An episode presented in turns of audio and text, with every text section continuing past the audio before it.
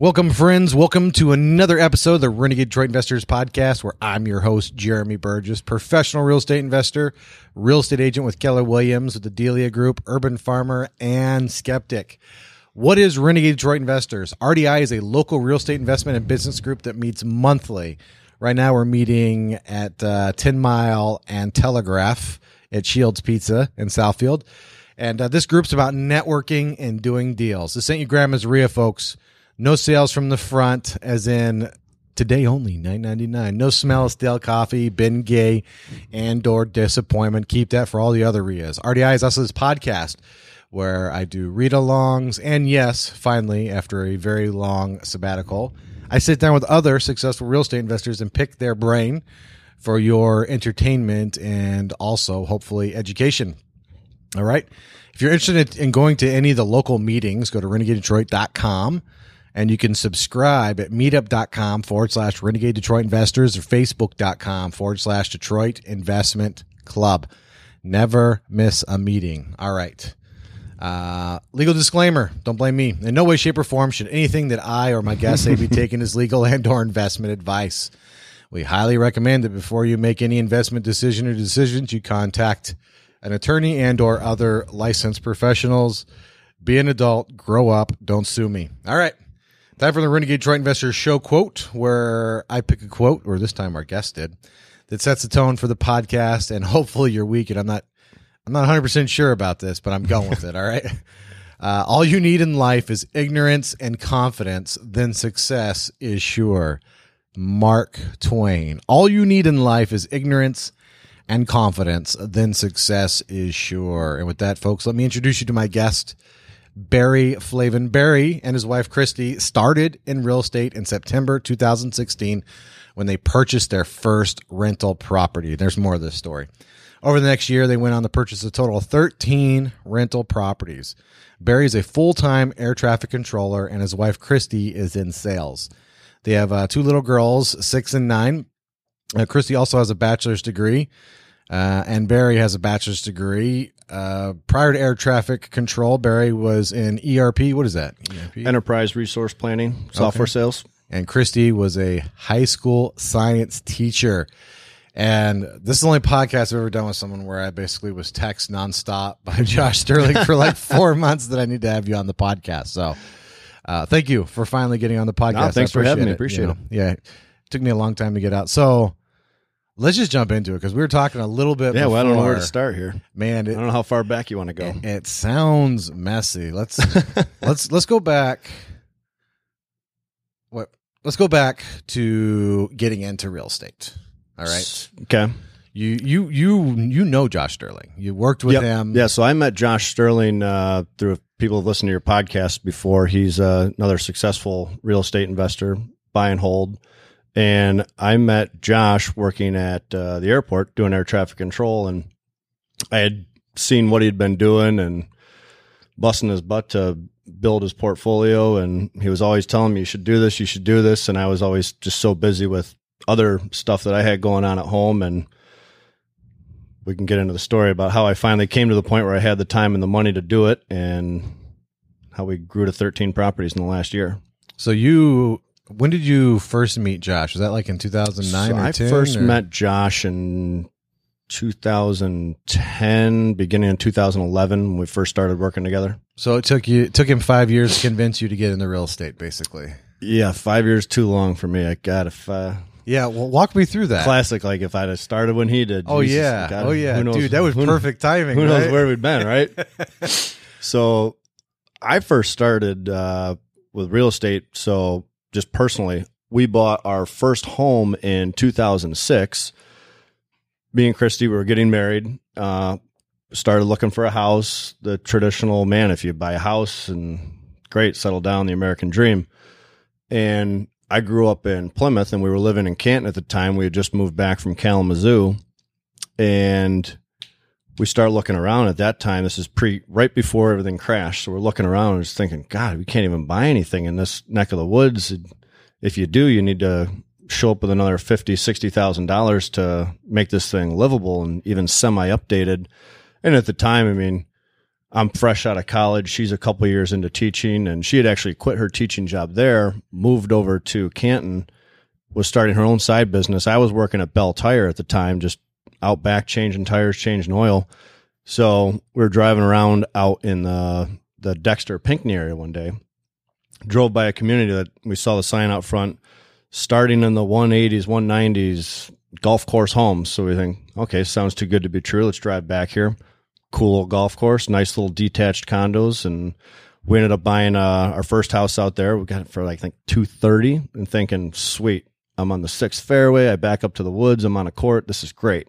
This is 2006, right? This is 2006. oh yeah, the storm cometh. Exactly. no, I mean just completely oblivious to what's going on, and everything crashes, and we're fine. We can still pay our mortgage and pay our bills and put food in the fridge and all that, but we were at the time on an 80 20 mortgage and now we see rates just bottom out. I'm thinking, sweet, I want to take, take advantage of these uh, super low rates. So I call my friend over at uh, Quicken Loans and we try to refinance the thing and consolidate this and think, man, if I could get rid of PMI and lower my rate, this is going to save me a ton of money.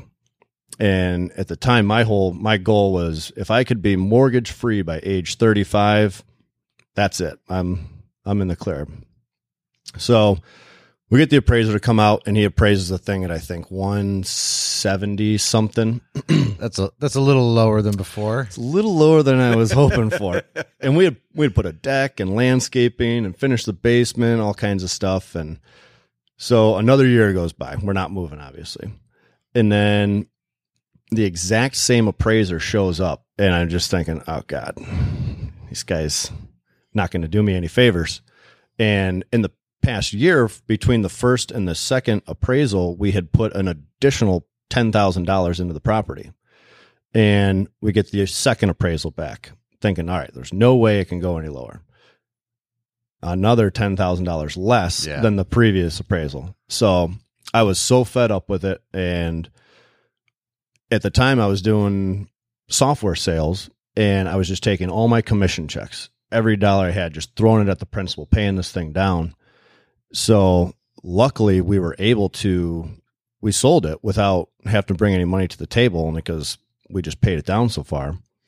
And the reason we ended up moving, I was so fed up with it, thinking, God, I'm I'm stuck in this place, and just jumped online, started scrolling through Zillow and all the other real estate stuff out there, and found a, a 10 acre horse farm down the road and it was listed at 350 it was in dexter and just scratching my head like this is a half million dollar property 350 this doesn't make sense i could tell from the pictures it was empty so i just drove over there walked around and just gorgeous piece of property cool house needed to be updated you could tell it was just neglected and i came home and i telling Christy, I said, Hey, I found this cool horse property. She grew up on a big dairy farm in Jonesville. So I'm thinking, sweet, she's to love this.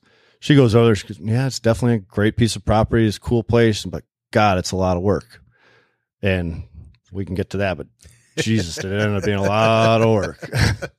it, in a very roundabout way, it worked out. And it's kind of part of the reason we're here now in 17 with 13 properties. But, um, bought that. I asked the realtor, I said, what should I offer on this? He goes, ah, I wouldn't go any lower than 330, 340. And I'm thinking to myself, I'm like, oh, oh, offer them 310, see what they say. And I took it. Contingent upon us selling the other place over on the golf course in Pinckney, which we were able to do.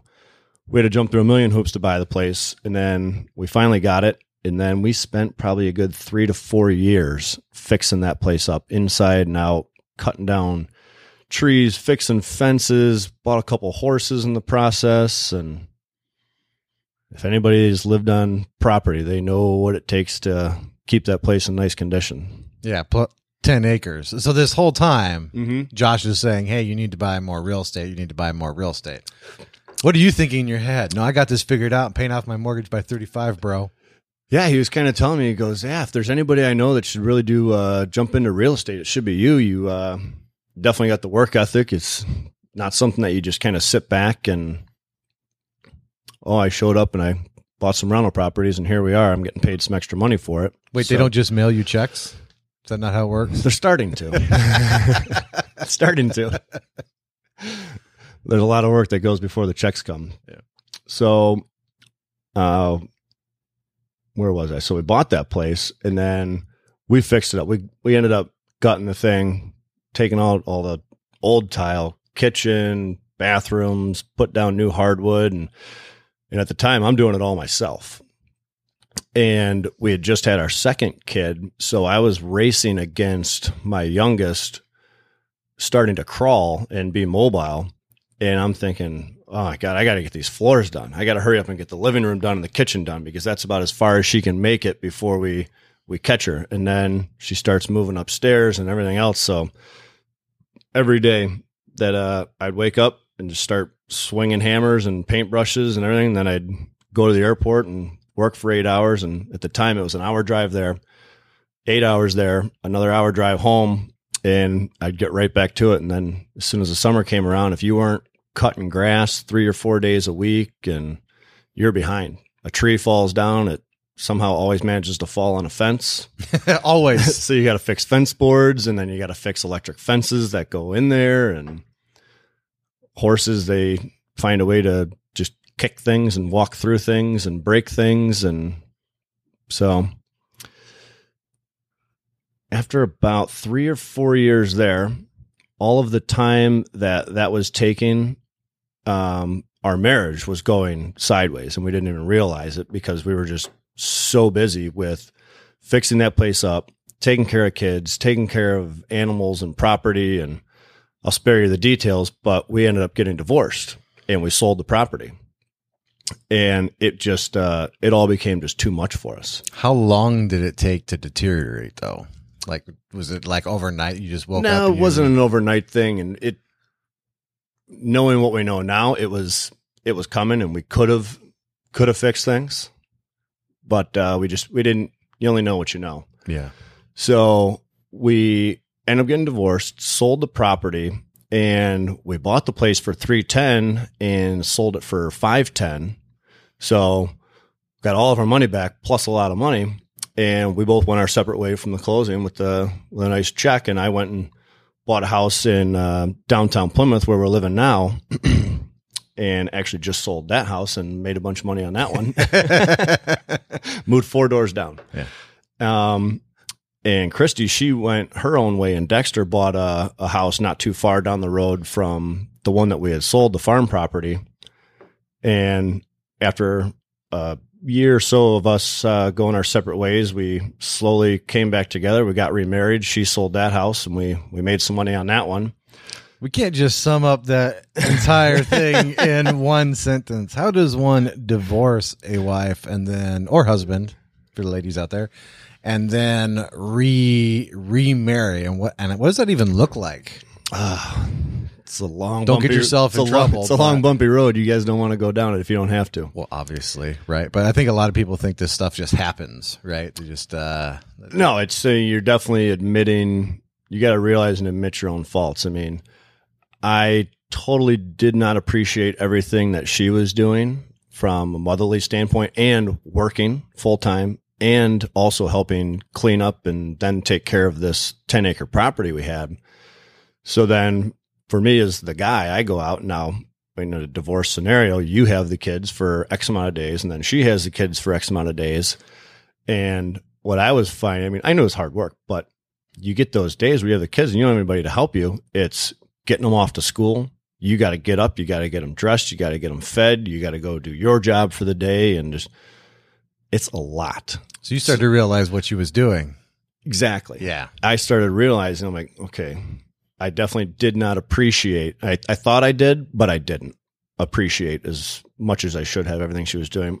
And on the flip side, she's on now having to hang a ceiling fan and she's a great painter. So I don't think she ever missed me painting, but she, Maybe taping. yeah. So just, and cutting grass and just all of the, the stuff that the male traditionally does. Um, not to put anybody in a box, but so she kind of started to realize, okay, well, he was busy.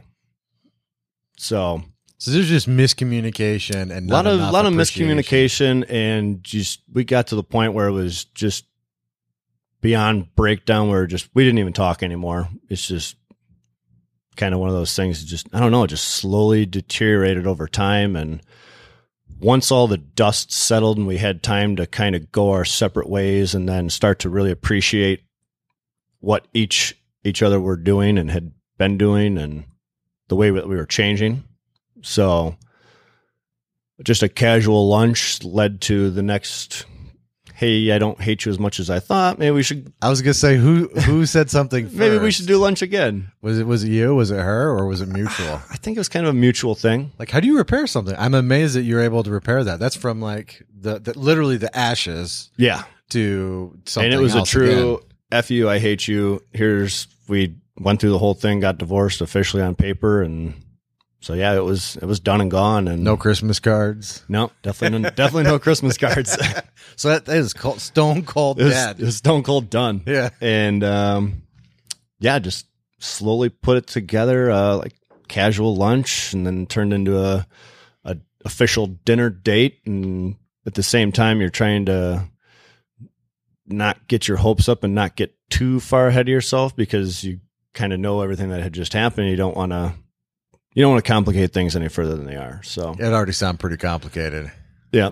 So, So this is all happening while Josh is telling you to invest in real estate and he wasn't super pushy about it. He he wasn't pressing me too hard. And then once, I mean, he's good friend, and he I mean, he knows the whole story and all the ugly details behind it. And once he heard, uh, okay, you guys are getting back together, she's selling that house, and now you guys have a have a few bucks that you need to put somewhere. That's when he really started pressing me. He's like, all right, what are you going to do with that money now? so how does one get married a second time to the same person? uh, quick and easy Coleman A. Young uh, courthouse building. you know, we uh, we actually we uh, we just officially got remarried um, just uh, last month in August. We just ran down to the courthouse. and- congratulations. thanks.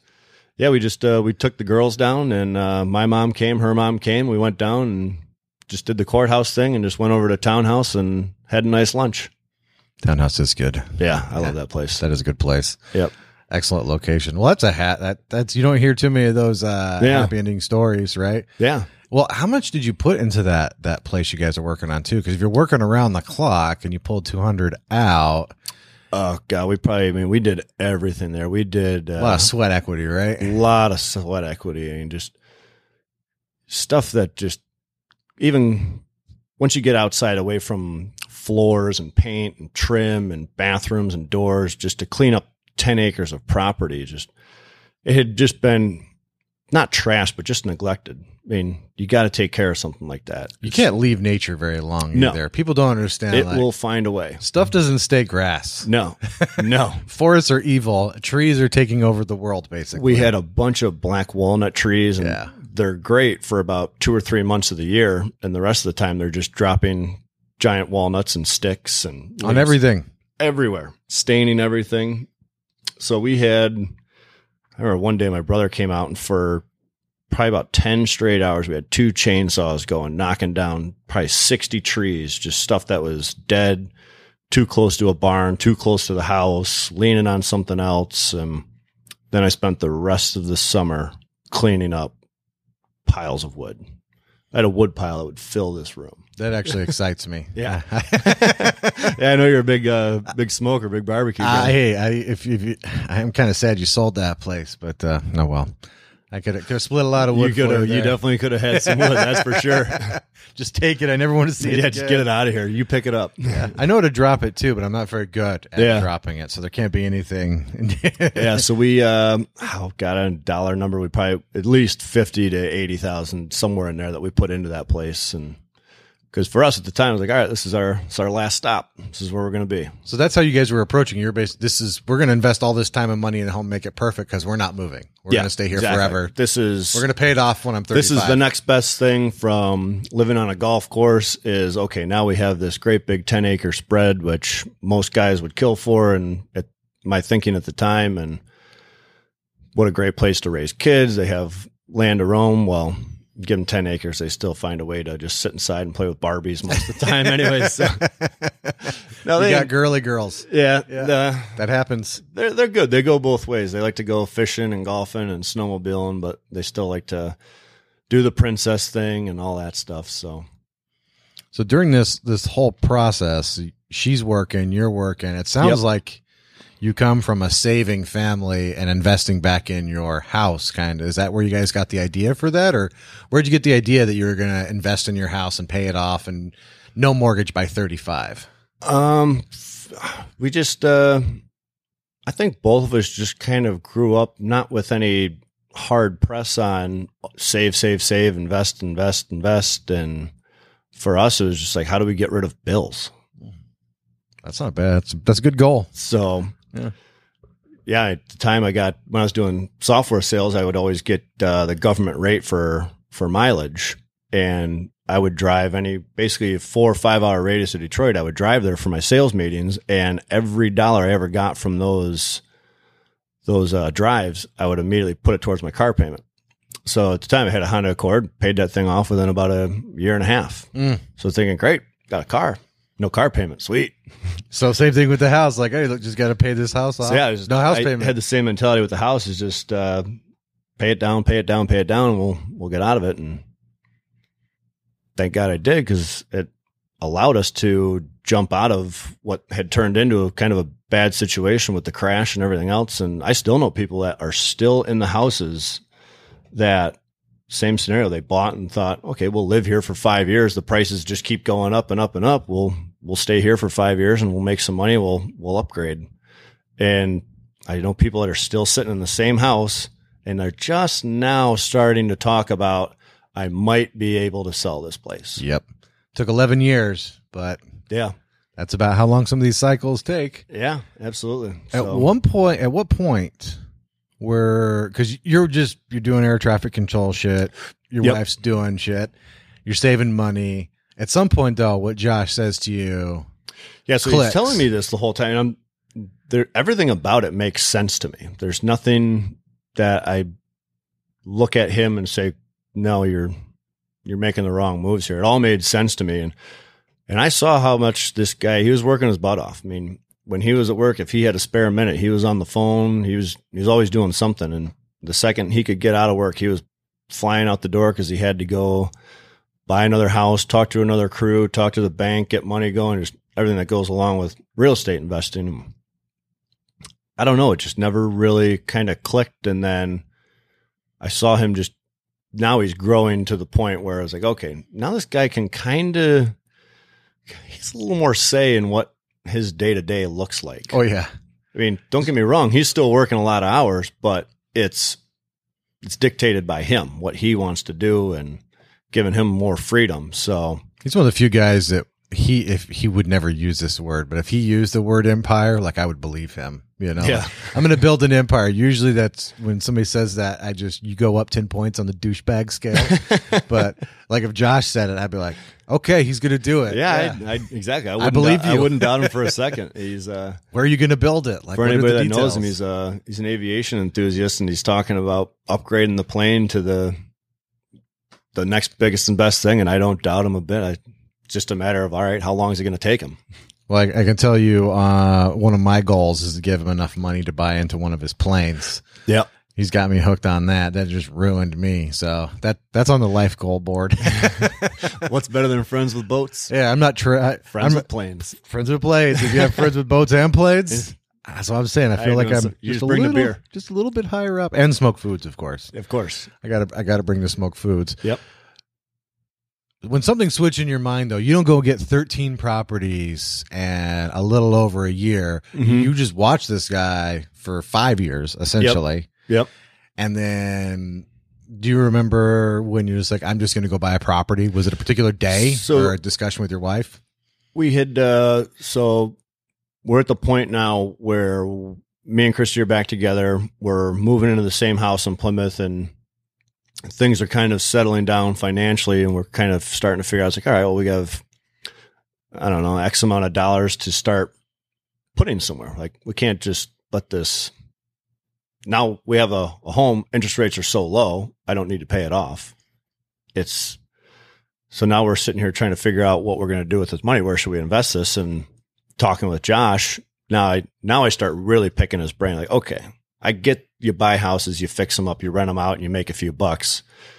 Let's really start to understand the nuts and bolts of this and how does one get started and and even just acquiring information. So we go snowmobile and stuff like that. We've had some long car rides where he'll he'll kind of break it down for me and then I asked him when I said, "Give me some books to read," and he just kind of steered me toward uh, the basics: the Rich Dad Poor Dad, uh, building wealth one house at a time kind of stuff, and really breaking down everything that he was doing, but just kind of positive reinforcement, saying, "Okay, these people are doing it too," and also. Uh, starting to listen to some of your podcasts, uh, especially the one that you had done with Josh. And again, he kind killed of, that one. kind of reinforcing everything that he had been doing by buying houses, fixing them up, bundle them together once you figured out how to refi them as a big blanket loan and, and then just recycle the money. And so I give a lot of credit to him and, uh, just helping me get started. I mean, you read and hear a lot about build a good team around you and, and what better teammate to build, right? Oh yeah, he really is a nice guy too. Yeah, so he manages uh, Epic Property Management manages all 13 of our properties and they're managing the rehabs for us as well. So most of my time was spent going out finding properties, buying them and then I'd flip the keys over to these guys and hurry up and get these done because I need to refi them, go find some more money and hurry up and buy some more stuff. So that was your system was buy cash. Yep. So we had a so we had some cash from selling our own personal homes that we had uh, started to stack up, and then at the our job we have uh, the government version of a, a 401k, the the thrift savings plan called TSP. You can take out a fifty thousand dollar loan, just a general purpose loan, out of that, which you pay back to yourself, and you're only paying it back at one point something percent interest to yourself again. So that was kind of a no brainer to me. I was like, well, Should I loan myself money? Yes, yes, I should. exactly. and everybody always says, oh, don't ever take a loan against your TSP. I get that if you're buying a boat or you're Yeah. buying something stupid, don't take your money out of the market. Leave it in there. Just let it do its thing. So looking at it, like, all right, well, I'm pulling this money out for a good reason. I'm just moving it from one investment bucket to the other investment bucket. So we had that. And then we had extra money that we just had sitting around in our emergency savings and started with that, went out and bought our first property a year ago, beginning of September. I told Josh, uh, we had taken a, we were taking a vacation at the end of August and I told him, I said, when I get back, we're going house shopping. And we did. The second I got back, the very next week, we wrote down a list. Uh, he just, he set me up on the MLS to get the listing of what was for sale in the target neighborhoods that we were looking at and listed out 10, 15 and he helped me get started. He's, I should have got my real estate license is what I should have done because would have saved me a few bucks buying 13 properties last year. We went out, we just, we looked at them all and at the end of the day we said, all right, let's put uh, offers in on these three or these four. I forget what the number was. And we ended up picking up one or two of them and there were two bedrooms. We picked them up for right around 40,000 a piece in Southgate. Fixed them up, put about 20, 25 at the most into them. And we're all into them for 60, 65,000, renting them out now for nine, renting out one of them for 950. That's pretty good return. And when we refied them, they, uh, they appraised at 82, I think. So we were able to pull all of our money out of them. Perfect scenario, right? That that is the perfect scenario, and then just rinse and repeat. So I Did you pull these off the MLS, or you guys just drew and driving for dollars, or how are you Um, finding the deals? initially it was the MLS, and at every closing I ever went to, I made a point to talk to whoever I was buying that house from. Why why you selling it? And some were just their personal residence, and if it was anybody that I even smelled that they had another property that they'd potentially be getting rid of, I was always, here's my card. Call me if you're selling anything else. I'm buying. And that's when I started to see. I was like, all right, there's not enough stuff out there. I just need to start to figure out a way to come up with the money to just buy more of it. Oh yeah, there's always a, there's always inventory if you can find it. Yeah. Yeah, you got you got to dig sometimes, but it's so there. so yeah, we started digging, and I one thing. I mean, we got maybe a little bit more than half of our properties off the MLS, and uh, others came from just that talking to a guy at closing, and before you know it, he calls me and says, "Hey, we got this other property uh, around the corner that we're thinking about selling. We just you want to just make a deal? Sure, let's make a deal." So picked up another one that way, and bought another one off a guy in in Riverview, and same thing, just talking to him at the closing, and next thing I know, he him and his buddy they're doing wholesale stuff, so they've brought me a few properties off market deals, and Mm. just just when I tell myself and tell my wife Christy that we're not going to buy anything more, somebody calls me and goes, "Hey, I got a deal. ah, I got to look at. it. What do you got?" So you didn't set a goal like I'm going to buy Initially, 13 properties yeah. in Initially, we said, "Man, if we could just pick up maybe three, four properties this year and kind of get them all, get them all going, get them all rented out. That's kind of our cash position between what we can round up and get rehab, refinance them all, and." I think we bought probably the three or four that we had targeted for the year, bought them in the first couple months. And then That's pretty quick right out of the gate. it was, I So you're pretty much getting off work and then just looking at houses. looking at houses. Did you decide to outsource everything else immediately and just look at houses from the beginning, or did that just kind of happen naturally, or how'd you arrive at that?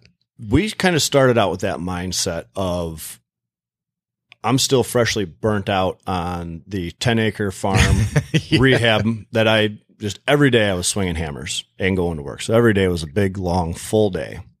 And then same thing, moved over to Plymouth, fixed that place up. So again, spent a ton of time. So I'm burnt out on swinging hammers. I can do a lot of that stuff and you can learn how to do anything on YouTube and Google anymore. So, and we just, we set out with the goal of let's buy these. And I talked to Josh about, it. I said, would your, your crews be willing to take these on? Do you guys have enough bandwidth? And he, yeah.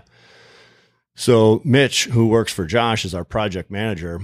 We, uh, we quickly overloaded him. just bury him and work. We, we just buried him and Good job, Mitch. Mitch doesn't. Mitch keeps us. He keeps us moving as much as we rag on him. He's. Thank you, Mitch. Yeah. can't thank you enough. I would Um, hate to work for us, frankly. Could you imagine? Especially like Josh. Oh, by the way, I got 12 more How Did I, did I not tell you about those, Mitch? Mitch's worst phone calls when we call him. Oh, Mitch. By the way, we bought another couple of houses,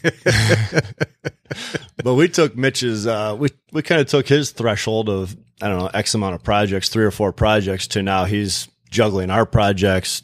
Josh has always got projects going on. He's got other projects that he's managing for other people. So we've kind of helped push them and keep their business growing. And kind of back to that initial quote, we really didn't, when we only knew what we knew and we just, hey, it worked for Josh. There's kind of nothing that I've taken on in life that I've become a complete failure at. So why should this be any different?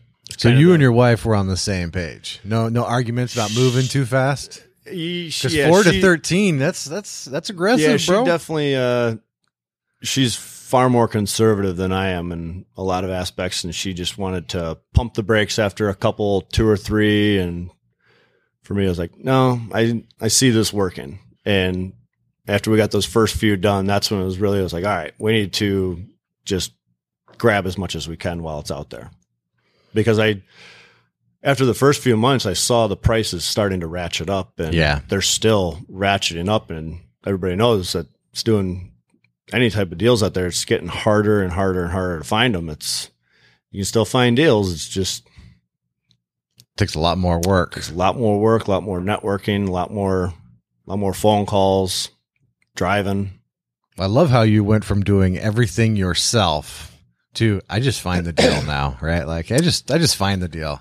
And You- I'm so glad that I did take the approach of having those guys manage the projects for us. It's definitely going to cost you a few more bucks up front, but it allowed me to go from buying just say two or three projects in a full year Exactly. to 13.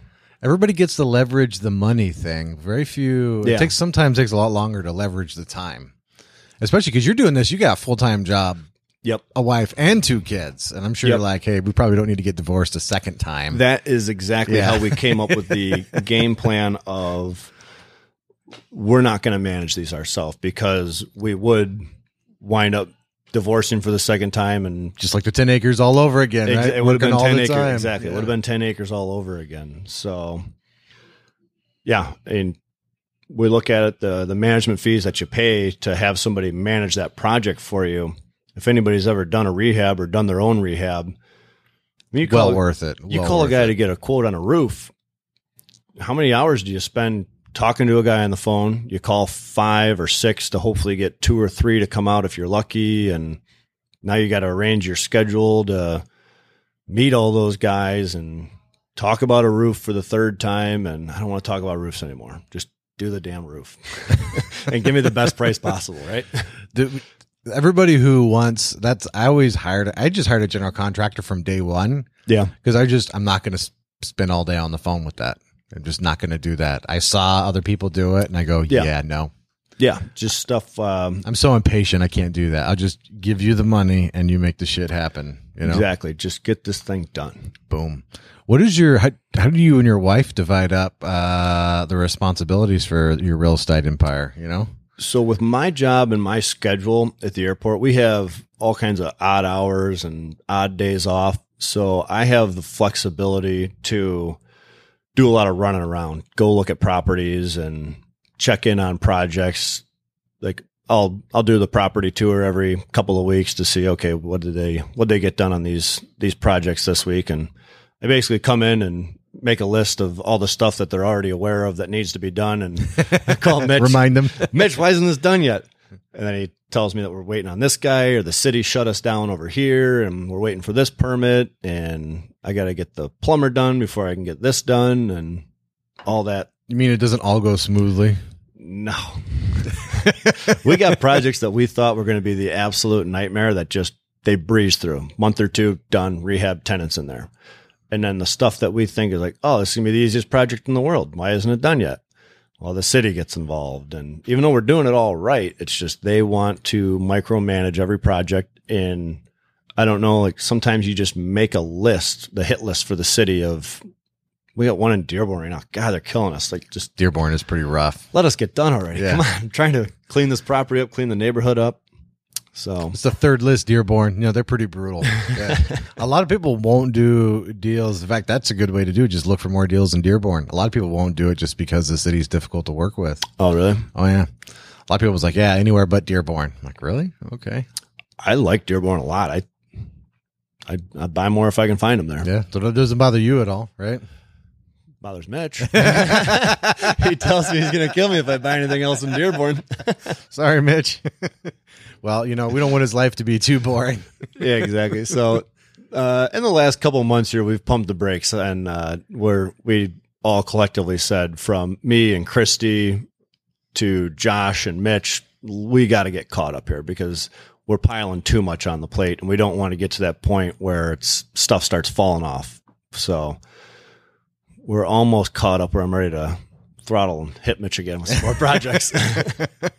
So pumping the brakes. So you you had a goal of three or four, blew that out of the water, obviously, yep. right? So And then uh then after I got to I don't know maybe maybe 6 or 7 and now we're at that point where we're coming up on um our first big refi. So with the whole cycle of we got to buy the houses, buy them cash, fix them up cash and then refinance these things in one big blanket loan and pull all your cash back out.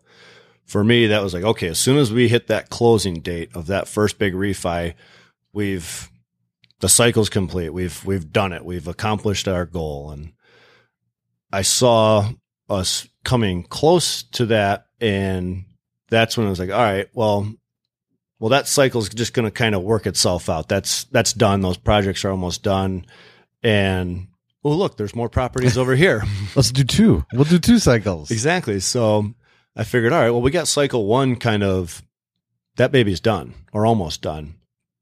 I said, well, why why wait until that one is completely done and we get all the money out, transfer all the money into the bank account, and then we start buying again. And then uh, I said, well, somebody called me, hey, I got a house for you that you should look at. And then found another one on the MLS. Oh, we should look at this one too. And well, shit, I don't have the money to buy those houses. So then uh, we started tapping friends and family and other Private money other time. networks of private money Yep. and thank God I did, man. It's just allowed us to probably buy an additional maybe four or five houses that we would not have been able to buy. And that stuff that we bought at 40, 50, 60,000 dollars with private money, you can't touch them now for under probably $80,000 in the same condition. Hmm. So, yeah, it's crazy how hot the market has been. Yeah. And I don't see it. I don't know. I don't see it slowing down anytime soon. But who really knows? You know. I mean, yeah. I mean, it's definitely not going to crash. I keep hearing people say, "I want to do exactly what you and Josh did. I want to go out and buy a bunch of properties. I'm just going to wait for everything to to crash back down and cycle through." Well, well, who knows when that's going to happen, man? I don't I mean. Sure, it's it's always going to happen again, but to that to that level, I don't I don't see if it's I don't see how it's going to crash that hard. Level off, maybe a small dip, Sure, I don't. I don't, I don't, I don't see it happening anytime soon. Exactly. I'm. My crystal ball is not that good. So one thing I've noticed this time though is the buyers are qualified this time. Like yeah, doing all that's one thing. One of the few good things about being on the retail listing side is yeah, I get to see all the offers coming in, and these buyers have money. These buyers have credit. These buyers yeah. have jobs. Yeah, I think now we're at that point where I mean everybody just sat idle on the sidelines for so long. That's what I think. Suppressed. They, they, they either stuffed their cash away or they spent their time rebuilding their credit that might have been damaged from the downturn, uh, got a new job, got a better job, etc. where everybody's in a much better position now. And, and on the same side, the, from the real estate investing standpoint, they, I think a lot of people hear about guys like Josh Sterling and go, wow, this guy went out and bought 50, 60, 70, however many houses he's up to now, plus apartment buildings. And yeah, I think he's at like 250 units or something like that. Yeah, I know he's at, I think single family homes somewhere around 90 ish. And then he's just been piling three up, apartment man. buildings yeah. and new builds and everything.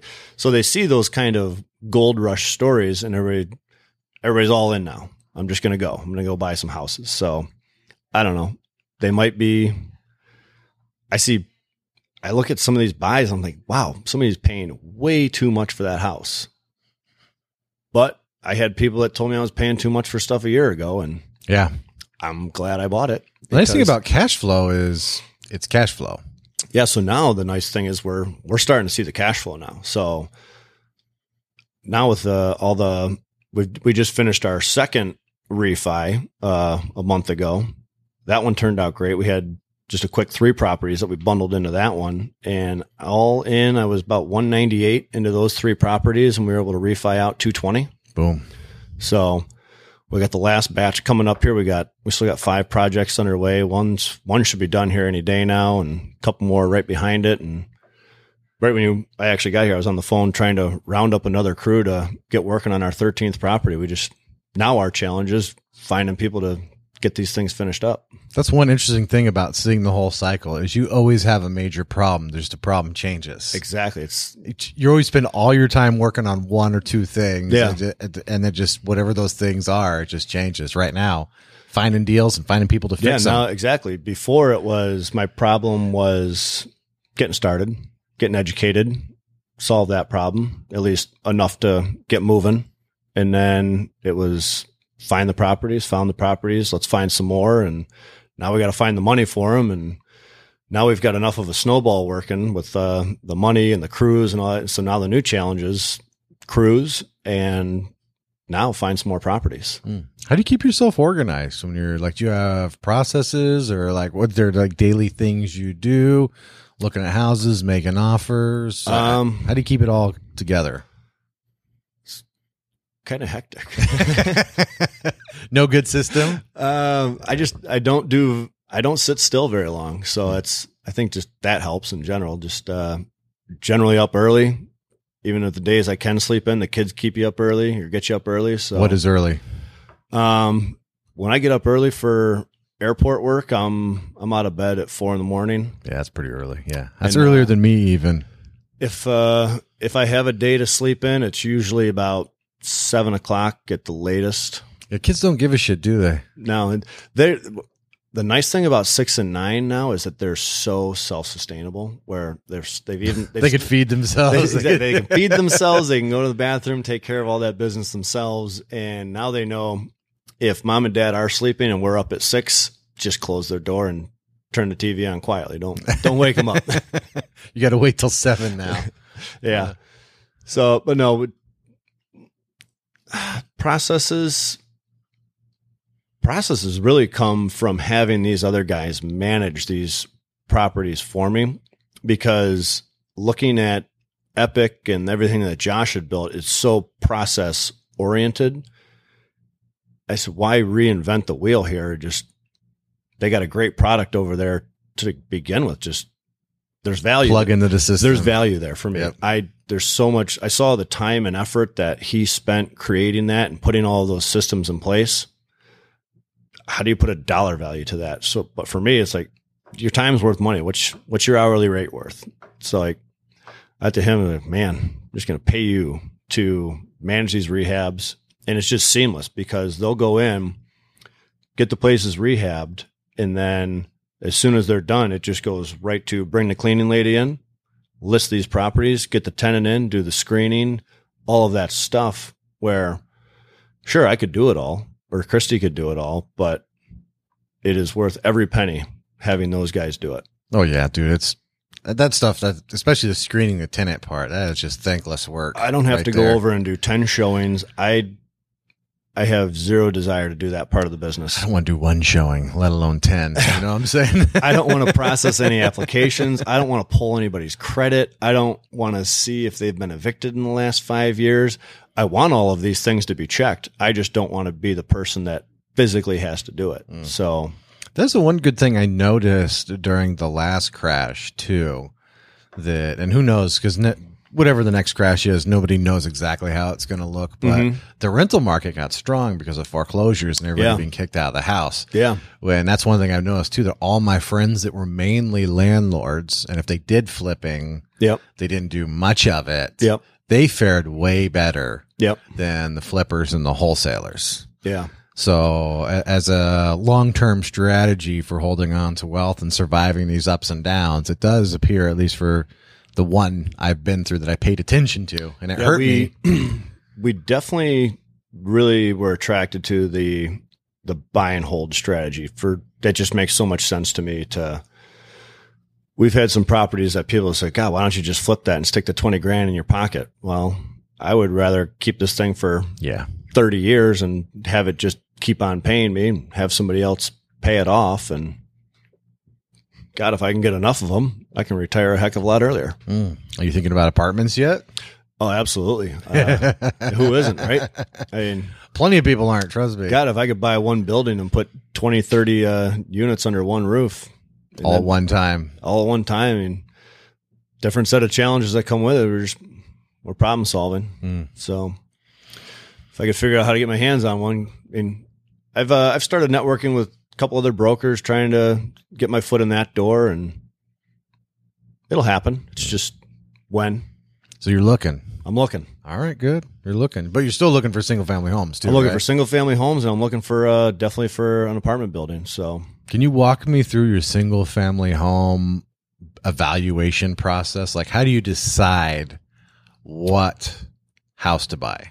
Uh, we try to stick with uh, just the basics of okay, we want a decent neighborhood, and with having uh, the guys at Epic manage the properties, they're primarily a downriver company. So I initially went with just hey, Josh, where should I start looking? He goes, There's more than enough properties down here and downriver. Just come, just come buy a few. Yeah, more just plug right into the system. And then after a while, he goes, "Damn it! I wish I never would have told you about downriver because I didn't think you were going to be competition. Now you're competition."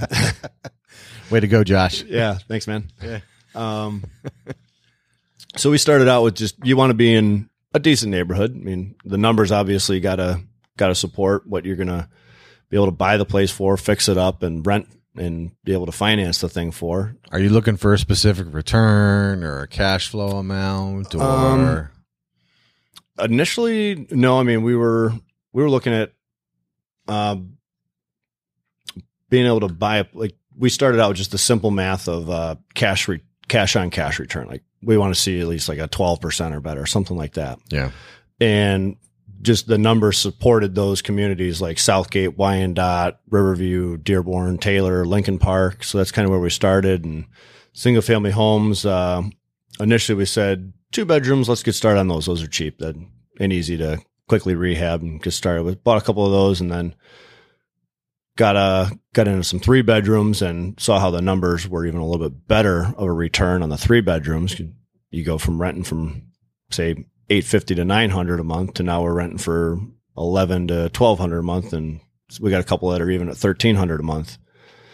So, well, we go in and we we want to see in a perfect world, you can walk in and great, it just needs a new kitchen, a new bath, paint, doors, trim, and freshen up the hardwood floors, and we're out of here. But there's always the unknowns of oh that crack we saw in the foundation we thought was a little crack it's a big crack and when it rains The water of comes in. comes through Uh oh. How'd you fix that? um magic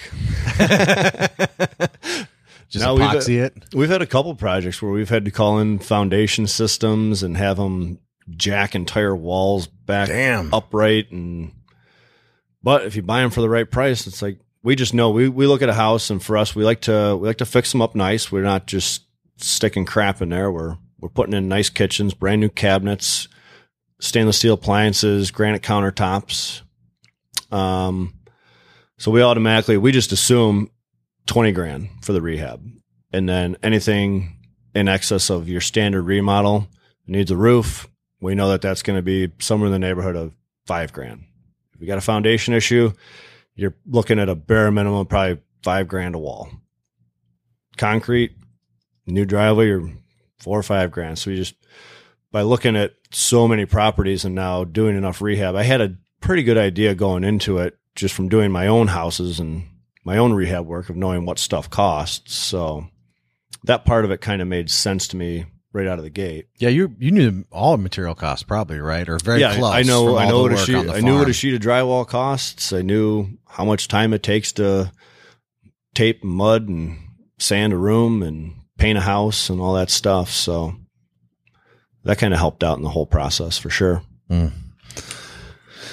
At what point was there any friction? Like, I'm coming back to this, like going from three to four to thirteen, Yeah. Because most people do it in reverse, right? They some, Yeah. set some big goal, Yep. even me, right? Mhm. And then I come up short, but you're like, yeah, we'll hit three or four, and then you're like, well, we did that in two months. We obviously didn't set a big Yeah. enough goal. Is that Yeah. what, is that the conversation or? No, there was definitely some days where we definitely overextended ourselves, or at least we thought we had, and had uh, I didn't, there's not a whole lot that gets me kind of on edge and all nerved up. And I, Josh could tell you the story too. There was one day I went into his office and we're we're approaching that first refi, so I've I put all my money out there. I've went and borrowed even more money on top of that. So you're all in. I'm all in and then some.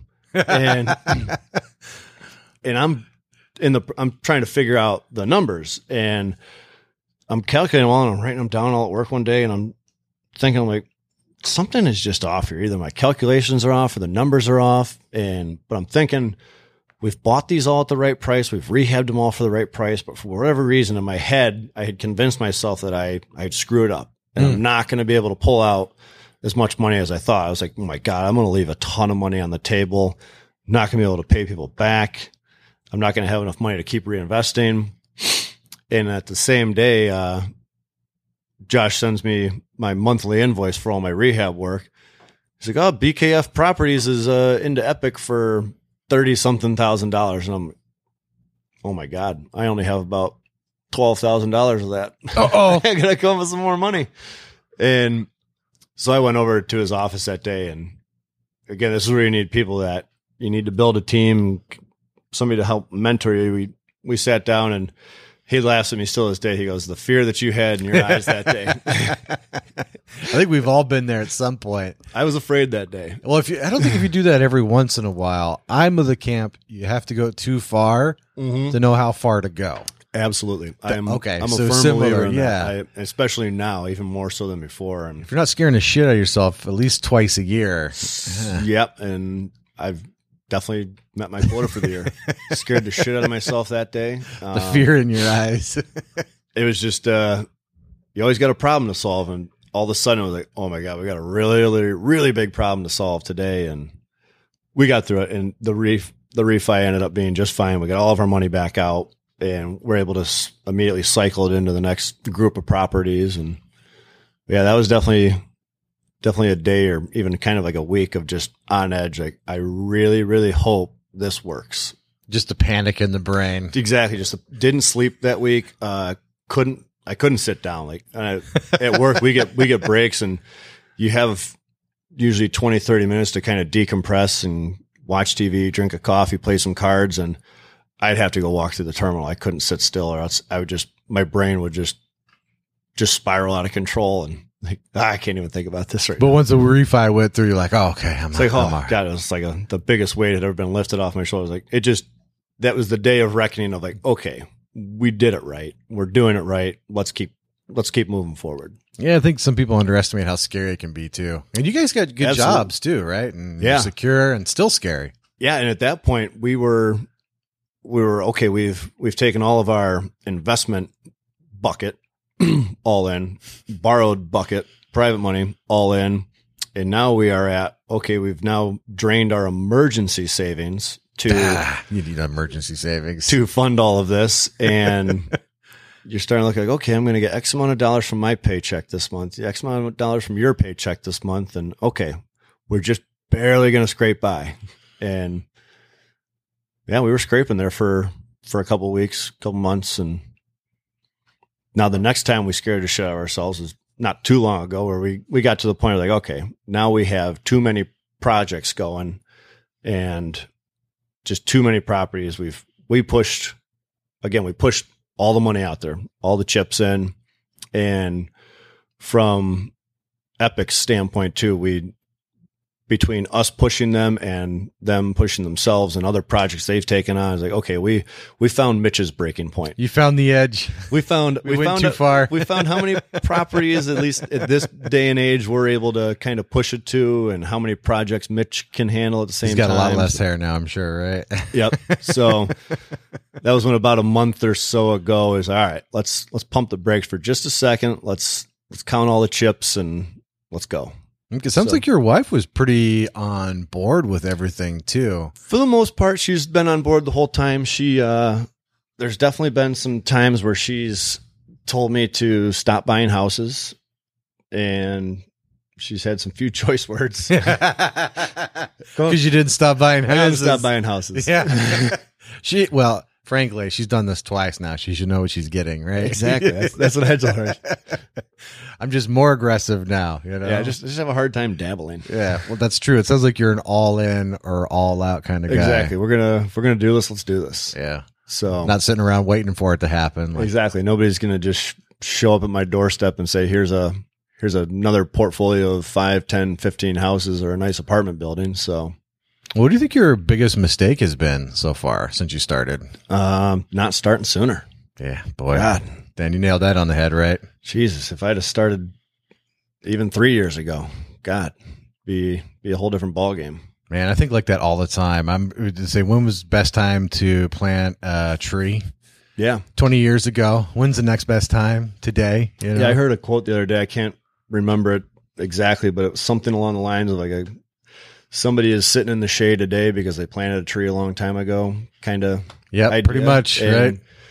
It's just one of those just simple thoughts and statements of like, yeah, that's that's what we're doing here. Just kind of one piece at a time. Just keep picking away at it, and even if it slows down for a little while, and we, who knows, we might do twenty units next year. We might do three units next year. I mean, at a minimum, I got to just every day just keep doing something to keep doing it, keep doing it better, keep advancing it, whether it be looking for more properties, networking with people that can bring me more properties, educating yourself, just do something. Hmm. That's a good point, man. How do you walk me through your education process? Sounds like you read a lot of books, did a lot of podcasts. How does that fit into your current day to day? Because man, you got you got a square job. You're looking at houses. You manage a ton, Yeah. ton of projects, and you're still learning, right? Yeah. Yeah, absolutely. Yeah. How, how are you squeezing it in? How are you doing it?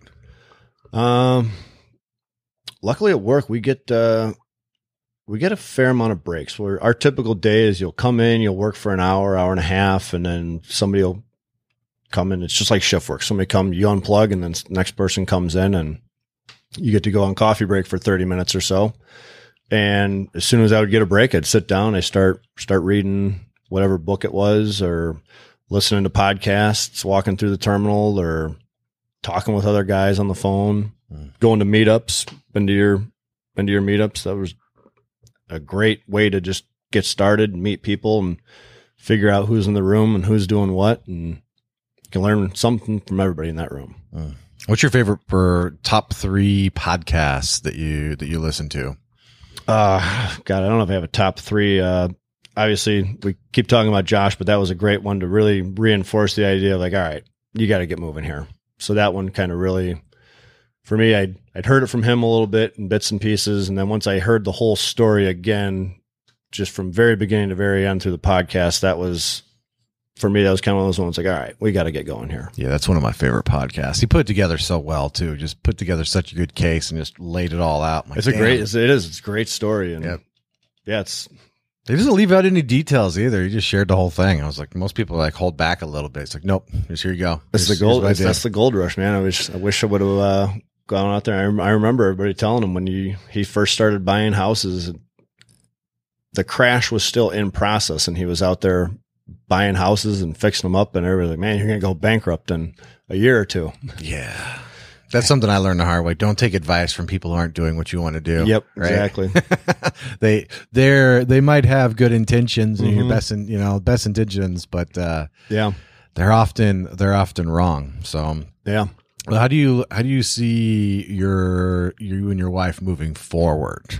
So yeah, so moving forward, um, You've you've learned a lot this Yeah. last year. I mean, so it's amazing now to just kind of now we're taking just a short pause here to just kind of look back and what we did over the last year and also we're in the middle of we just sold our own personal residence and moved four doors down and so that's four doors down. four doors down so was it a better house or a yeah just view? bigger Just bigger better bigger? cooler house uh, Okay. 1939 tudor Hmm.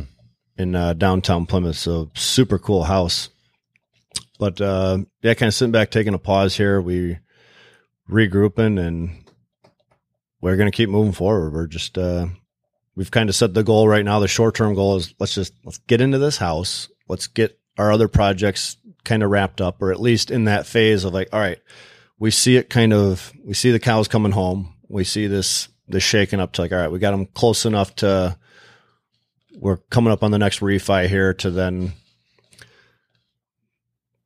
i don't know find some more houses. Find, ultimate goal is like let's find a great big apartment building and take that monster on but like everybody right now everybody's looking for a big apartment building Yeah, but I think some people talk about looking for a big apartment building, and some people Yeah. look for a big apartment building. yeah I think there's a big difference between the two. yeah There's a lot of talk out there. I would definitely. I don't know. I, I only know what I know about apartment buildings, but I I think you need to at least go with maybe like twenty units or more. From talking to a couple people that do have buildings, is don't set your sights low on like the the two, three, four, eight unit building. Go get something at least maybe sixteen to twenty units to kind of make it worth your while. Hmm. Not bad. Not Don't bad get me idea. wrong. If somebody comes and shows me the right four unit building for the right price, right deal, we'll do it. Yeah, I'm sure you wouldn't say no, right? Yeah, I'm not going to say no. Have you changed your criteria at all, or a little bit. We've definitely t- we've taken on a couple projects where it seemed like a great deal. Like, oh, we can buy this house for twenty five, thirty thousand dollars, and sure, it's got a small foundation issue, and we might need to rewire and replumb the whole thing. And some of those projects, they just end up being worth. They're just way more of a headache than what they're worth. So skip foundations in the future? Maybe. I can deal with a crack here and there, a wall leaning, or two, three walls really leaning. Now we really start. Now we got to get it for really the right price. Man, just- that's some scary shit. Didn't slow you down at all. Uh, whatever. Foundation, foundation. A I lot of remember people. the, the first house we bought, we walked in there and I really didn't know kind of what I was looking for, like what red flags. And we walk in and me and Josh still make fun of each other for the till to this day about it.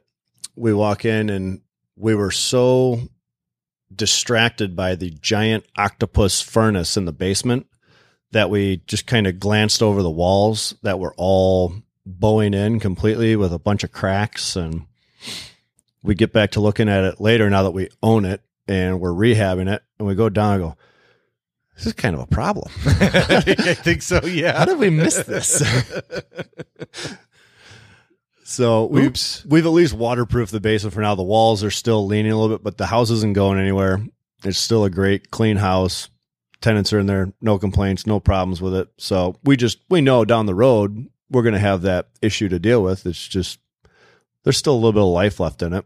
How long do you think? Do you have any idea? How do you determine something like that? I don't know. That's the thing. Is like it could be could be five, ten years, could be could be a year from now. Hmm. I hope it's at least five.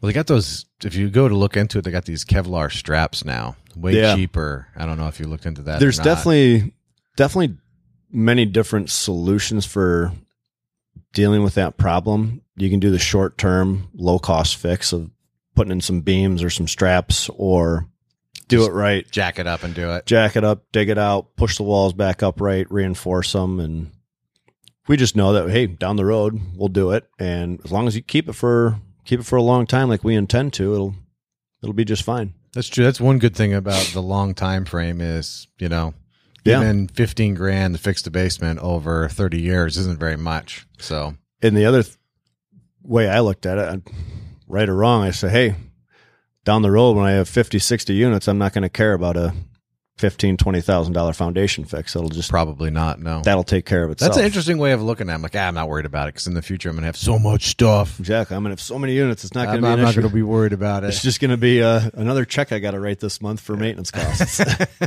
Hopefully that doesn't come back to bite you in the ass. I don't Yeah. think so. I don't Yeah. think so. Hope not. It's it is what it is. So Well, besides starting sooner, what would you do different than you did the last 13 months? Besides pay attention to basement walls too. Um, doing what we did now, I wish I would have. Uh, wish I would have got my real estate license. I still don't have it, and I need. Uh, I need to get it because it would have. MyRealEstateSchool.com.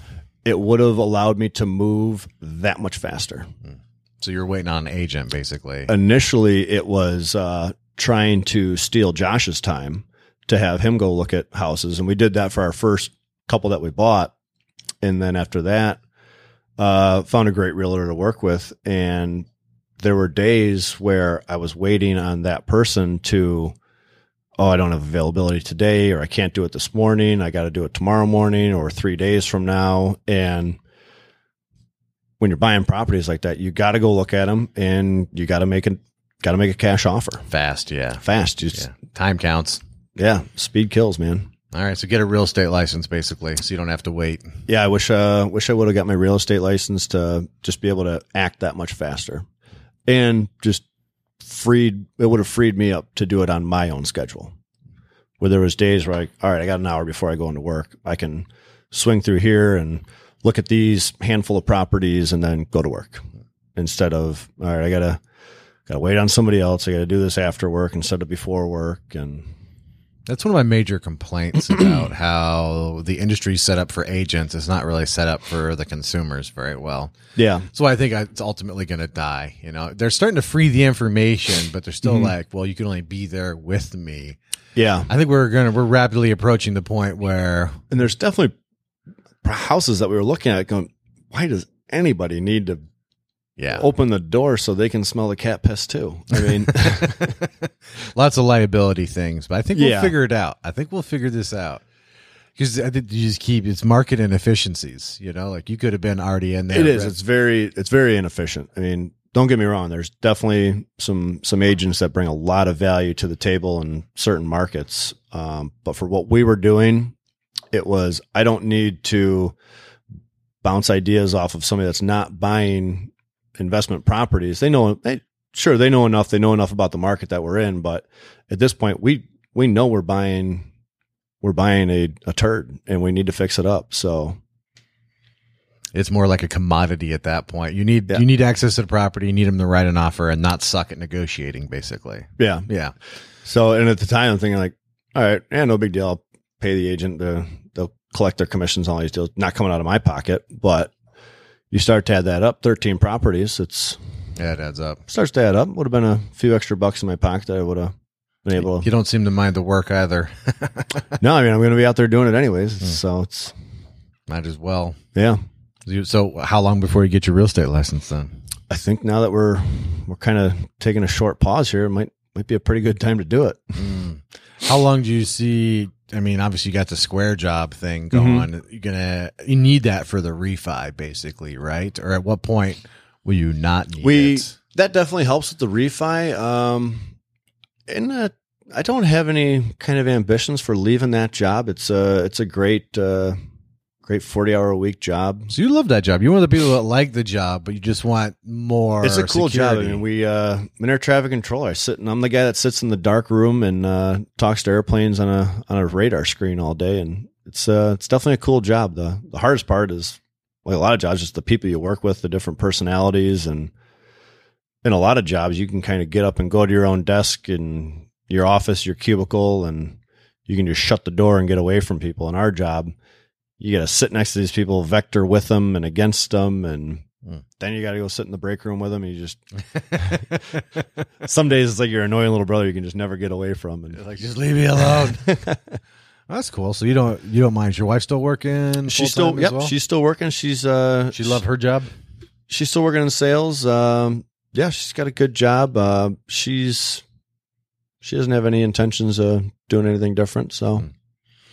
So this is basically just for security, retirement. initially, we that was kind of the idea that we set out with was let's let's just do a little extra something that'll kind of help with the ease of when it comes time to retire. Because for me, I'm eligible to retire at age 50. I'm 34 now, and I'm forced out at age 56. So initially we said, well, let's just uh, get to the point where it's a no brainer that on my 50th birthday, is second I'm eligible, boom, we're out the door. So accomplished. All right. I, I officially don't need to think twice about walking out the door at age 50 with uh, government pension, healthcare for life. And at that time, it'll be uh, at a bare minimum 13 rental properties that are damn near free and clear and pay me a lot of money. Sounds like a good plan, man. So we saw how what we were able to do with that. Now it's like, mm, what else can we do with this? Ah, How much- have you thinking? A How much bigger bit. can we grow this? Oh yeah. So yeah, I'm I definitely have ambitions of let's go find another we know we can do 13 properties in a year. We know we can at least acquire that many in a year from a cash flow perspective and all that stuff. So we know we can do it. Now we got to find the deals. It's interesting what happens when you realize what is possible. Yeah. Right? Like, wait a second, this is possible? Because you said such a small goal. You're like three or four. Two months later, Yeah, if, more. if somebody would have told me a year ago when I started, if they would have said, "Yep, by the this time next year, you're going to have 13 properties," I just said, "There's no way." Hmm.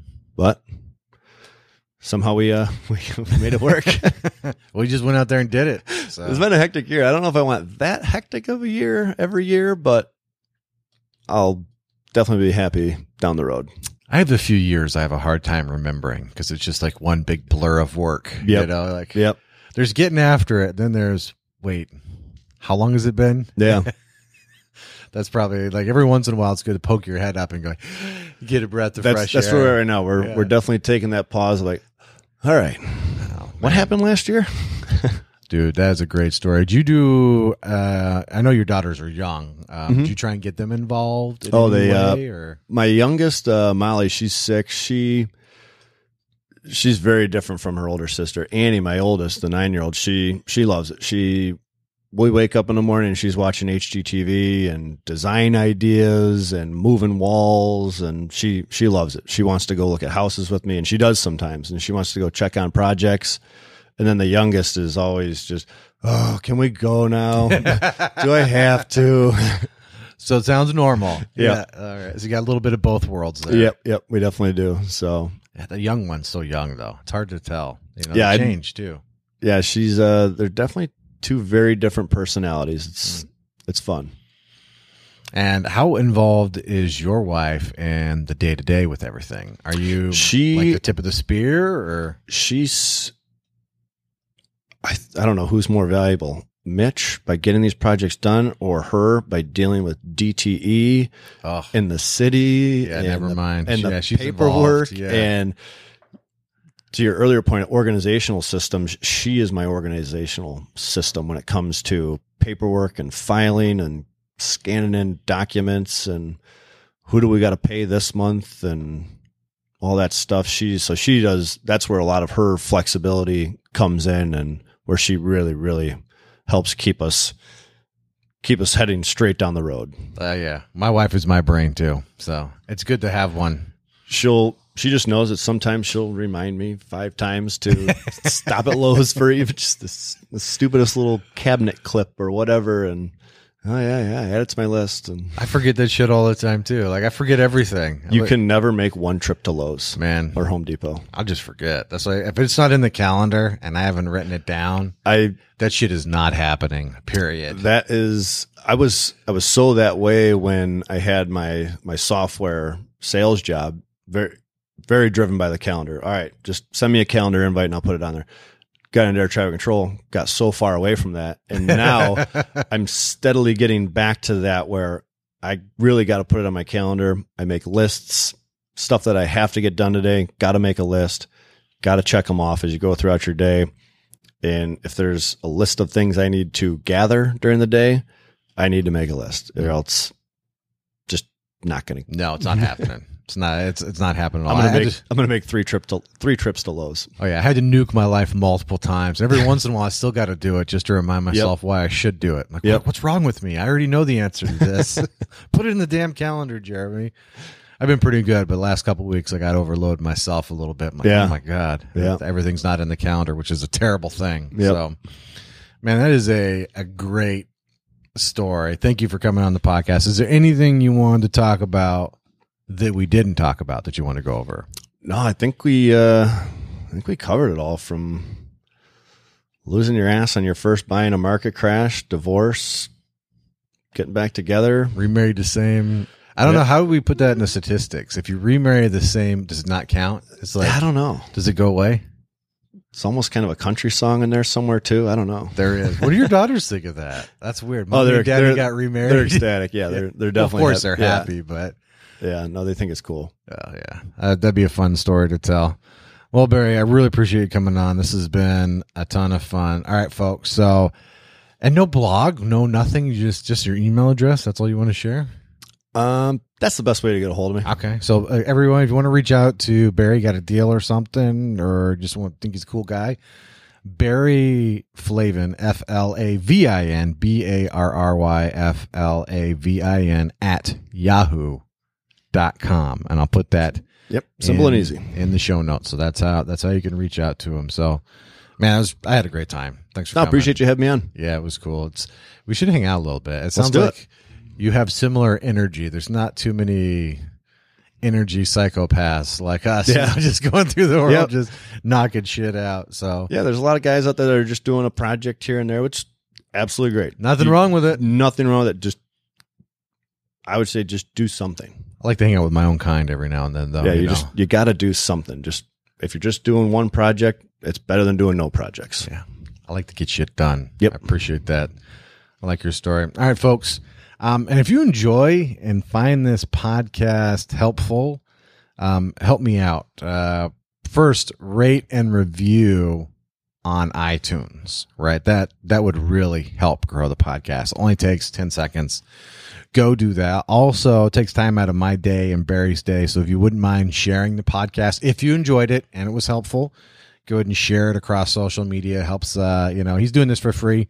I'm not getting paid to do this either. So it helps, you know, you spread this out there. It, it really does help. Um, if you're thinking about becoming a real estate agent, one of the things you could look into is Keller Williams. Now, this is if you want to be a, like a retail agent, right? I wouldn't recommend this like if you want to do like Barry just wants to be an agent. I don't think this would be a good spot for you. But if you're thinking about becoming a retail agent, maybe listing some of your friends and family's homes, look in the Keller Williams and they have a profit share.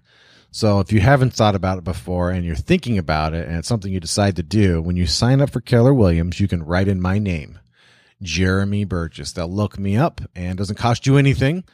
And as you start to go forth in life and crush shit in the real estate world, I get a very small piece of what you make. Um, I can go into it in intimate detail, but I'm not going to. That's one of the ways you can help me and support the podcast. And also, I am a local real estate agent. I mostly work with investors. So if you're thinking about listing a property and you're going to use the MLS and you either don't want to do the work yourself or you're looking to hire somebody, man, throw my hat in the ring. Go ahead and reach out to me. I would love the opportunity to uh, earn your business. And I work in Southeast Michigan. So anywhere in Southeast Michigan. No house is too ugly. No house is too expensive. Um, just reach out to me and let me know. And as I wrap up this podcast, I do want to take a moment to encourage you to take the steps you need to become financially independent. I know there are lots of distractions and mistakes and poisonous people, bad habits. Mm-hmm. Maybe you got to get divorced and married twice. Whatever it is, stick with it. Pick a goal. Don't give up and do something every day that gets you closer, even if it's one step. And I really do appreciate your attention.